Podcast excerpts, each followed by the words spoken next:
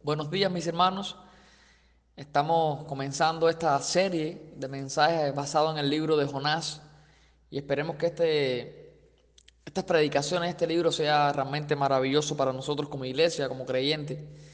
Y estaremos hoy meditando en el primer capítulo de Jonás, en Jonás capítulo 1, así ya le invito a buscar en su Biblia, Jonás capítulo 1 versículos del 1 al 17. Ese será el, el capítulo que nos estaremos abarcando en esta, en esta mañana. Y he puesto un título a este mensaje. Y el título es el siguiente. Huyendo de Dios. Ese es el título de este mensaje. Huyendo de Dios. Pudiera darse la situación que a pesar de nuestras malas decisiones, el Señor las use para traer salvación a otros. Yo recuerdo cuando estaba en el, en el servicio militar y que ya era cristiano para ese entonces pero no estaba viviendo como tal. Yo recuerdo una noche que el Señor me permitió que a pesar de mi falta, yo le pudiera hablar de Jesús a unos cuantos compañeros míos.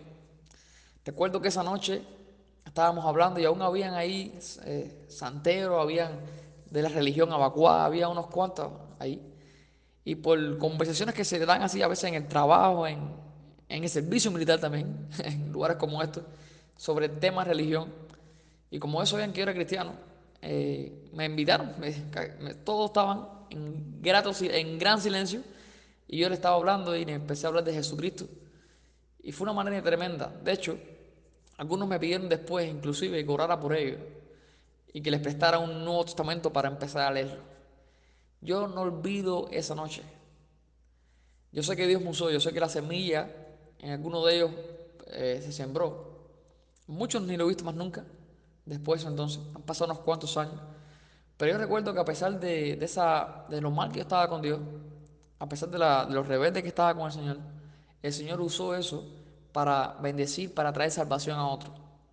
Tal vez no en ese momento, pero sí tal vez en un futuro. O al menos para exponerles a ellos el mensaje de salvación.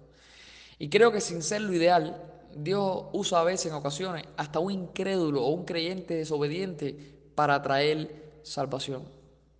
En esta ocasión me gustaría compartir con ustedes acerca de cómo Dios usó un profeta rebelde para cumplir sus propósitos. Y por eso que vamos a estar eh, estudiando este primer capítulo de Jonás, que ahora por tiempo no lo voy a leer, pero sí rápido le voy a, a narrar la historia. Y es interesante que este libro de Jonás no habla, a pesar de que es un libro profético, y habla de un profeta, no está describiendo el libro, más bien, no describe más bien el contenido de la profecía, sino más bien la historia de un profeta. Es interesante, este es un libro bastante único en, el, en la Biblia, en el sentido que casi siempre los libros proféticos, aun cuando tenían narrativa, más bien iban y explicaban los oráculos, es decir, que explicaban el contenido, los mensajes proféticos que tenían los profetas. Pero aquí más bien esto es una historia acerca del profeta acerca de un profeta desobediente, de cómo Dios usó para extender su salvación a otras personas. Y hay una gran idea, un argumento que me gustaría compartir contigo en esta oportunidad, a la luz de este pasaje. Y la idea es la siguiente, y es que desobedecer a Dios desata su ira, pero buscarle trae salvación. Desobedecer a Dios desata su ira, pero buscarle trae salvación. Como les decía, en esta historia este profeta, de Jonás, empezamos leyendo el capítulo, el versículo 1, nos damos cuenta que Jonás recibe un llamado de Dios, una misión de Dios para ir a Nínive. A, bueno, el versículo 2 lo dice así, levántate y ve a Nínive, aquella gran ciudad, y pregona contra ella porque ha subido su maldad delante de mí. Dios le da le encomienda a este hombre, a Jonás, que vaya a Nínive, esta gran ciudad, a que predique contra ellos. Y, nos preguntamos, bueno, el que no sepa cuál es el contexto de Nínive y por qué tenía que ser una profecía contra ellos, es que realmente esta gente eran muy malos. Realmente los ninivitas eran asesinos, eran personas crueles. Y de hecho, en ese tiempo en que se escribe Jonás, en que está Jonás, era el mayor enemigo del pueblo de Israel. Y precisamente él tenía que ir allá a un mensaje contra ellos, pero decía ser todo lo contrario. Ahora en este capítulo no se explica, pero en el capítulo 3 eh, y en el capítulo 4, pues sobre todo, se explica por qué Jonás no quería ir. Pero bueno, para no irnos en esa parte que en algún momento se va a predicar en esta serie, sí quisiera eh. ¿Y qué pasó? Bueno, recibe Jonás la encomienda, la misión de ir a Nínive y hace todo lo contrario. En vez de coger a, Nínive, se aleja un montón de kilómetros más totalmente en, dirección opuesta, huyendo de Dios. Huye de Dios y llega, toma un pasaje de barco, se monta y se va para otro lugar lejos de la presencia de Dios. Lo que pasa es que Dios levanta una gran tempestad al punto que parecía que el barco en que estaban las personas se iba a partir en dos. Y todo el mundo empieza a echar eh, ofrenda a los dioses, clamar a sus dioses, hacer algún esfuerzo para poder salir de eso y nada. Entonces tiran suerte y el punto es que ven a Jonás dormido y la suerte que, que echan cae sobre Jonás. Y por alguna manera Jonás empieza a hablar acerca de quién era él, porque le hacen una, una interrogante, quién era él, de dónde venía, etcétera. Y él explica, bueno, yo sirvo al Dios de Israel, al Dios de los cielos que creó la, eh, la, tierra y el mar. Y cuando él dice eso, él dice, pero tú eres sonso, Jonás. ¿Cómo el Dios de los cielos que hizo la tierra y el mar, cómo tú te vas a ir en un barco si él hizo el mar? Igual si hubiera ido por tierra, Dios de la tierra y el mar. El punto es que él sabe que la única manera de poder salir de esa situación difícil, de esa gran tormenta, porque en un momento el barco se iba hundir, era que él fuera lanzado. Bueno, los marineros sin querer hacerlo, al final tienen que hacerlo, porque no hay otra opción. Lo tiran al mar. Y cuando lo tiran al mar, eh, bueno, los recibe un, submarino acuático, natural, es un gran pez que se lo traga, y se calma la tempestad, se calma la tormenta. Y estos marineros cuando ven eso, claman a Dios, se arrepienten y bueno, adoran a, Dios. Es interesante cómo Dios usó las malas decisiones, la desobediencia de este hombre para traer salvación. Y a la luz de esta historia, eh, que me gustaría que después pudieras leer más detenidamente tú en, tu propio estudio personal, quisiera resaltar varios puntos a la luz de, este, de esta historia. Y el primero es que nadie puede detener la ira de Dios. Nadie puede detener la ira de Dios. Bueno, si leemos el verso 5, nos damos cuenta que ni los dioses de los marineros pudieron eh, detener la tormenta. Ningún Dios se puede enfrentar a la ira de Dios. Ningún falso Dios, ninguno, puede más que nuestro Dios. Más que el Dios de los cielos, como mismo Jonás declaró. Ningún esfuerzo humano. Si leemos el verso 13, dice que aquellos hombres trabajaron mucho para hacer volver la nave a tierra, mas no pudieron, porque el mar se iba embraveciendo más y más contra ellos. Mira, ni los dioses, ningún esfuerzo humano, nada puede detener la ira de Dios. Cuando Dios está irado por alguna desobediencia, en este caso porque Jonás había desobedecido lo que Dios le había dicho, había huido de Dios, estaba yendo en contra de lo que Dios había dicho, no hubo otra opción que encontrarse y enfrentarse con la ira de Dios, una ira de Dios que nadie puede tener, ni los dioses, ni ningún esfuerzo humano, nadie.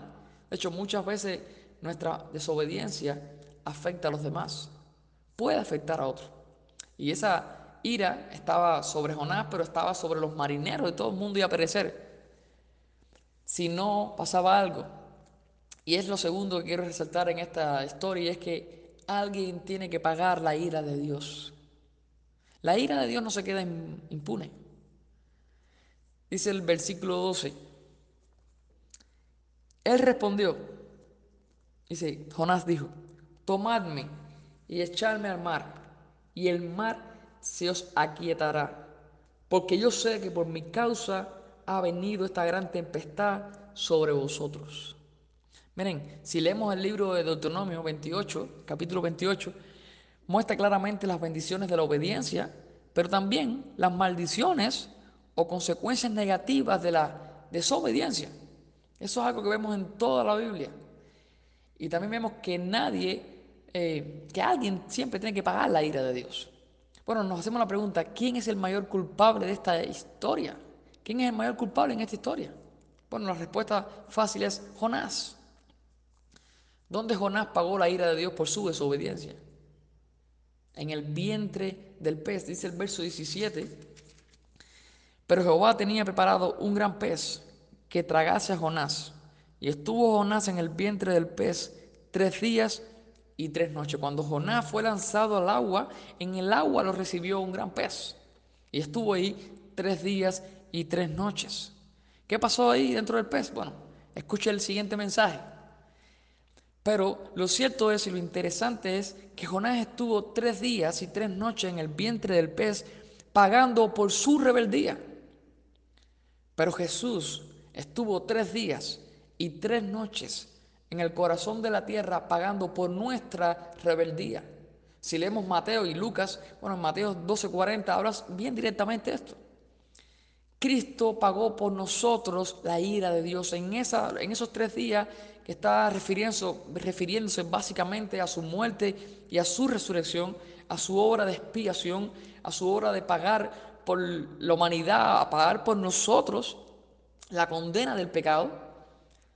Eso es maravilloso. Por eso que Jesús dice que eres mayor que Jonás.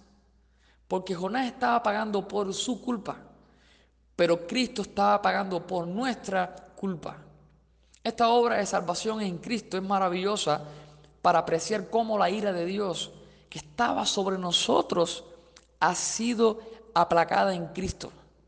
Y entonces, bueno, en tercer lugar, lo tercero que quiero resaltar, entonces podemos clamar a Dios para experimentar su salvación. En los versos del 14 al 16 dice que los marineros clamaron a Dios y tiraron a Jonás al agua y cuando la, la tormenta cesó, dice que ellos adoraron a Dios, ofrecieron un sacrificio a Dios, hicieron votos. Y es precisamente eso que pasa cuando uno clama a Dios, puede experimentar su misericordia, puede experimentar su salvación. Y su salvación nos mueve a adorarle, a temerle, a vivir para Él. Es tremendo esto, esta obra de salvación que, que pasó en los marineros, a pesar de una mala decisión, a pesar de una desobediencia de este profeta, cómo Dios la tornó para salvación, cómo Dios obró para bendecir a otros. Como les decía al principio, Dios puede usar aún a los incrédulos. Dios puede usar aún nuestras malas decisiones. Aunque no es lo ideal, porque Dios es soberano, siempre usa todas las cosas para sus propósitos. Pero me gustaría terminar preguntándote en esta hora, ¿cómo está tu relación con Dios?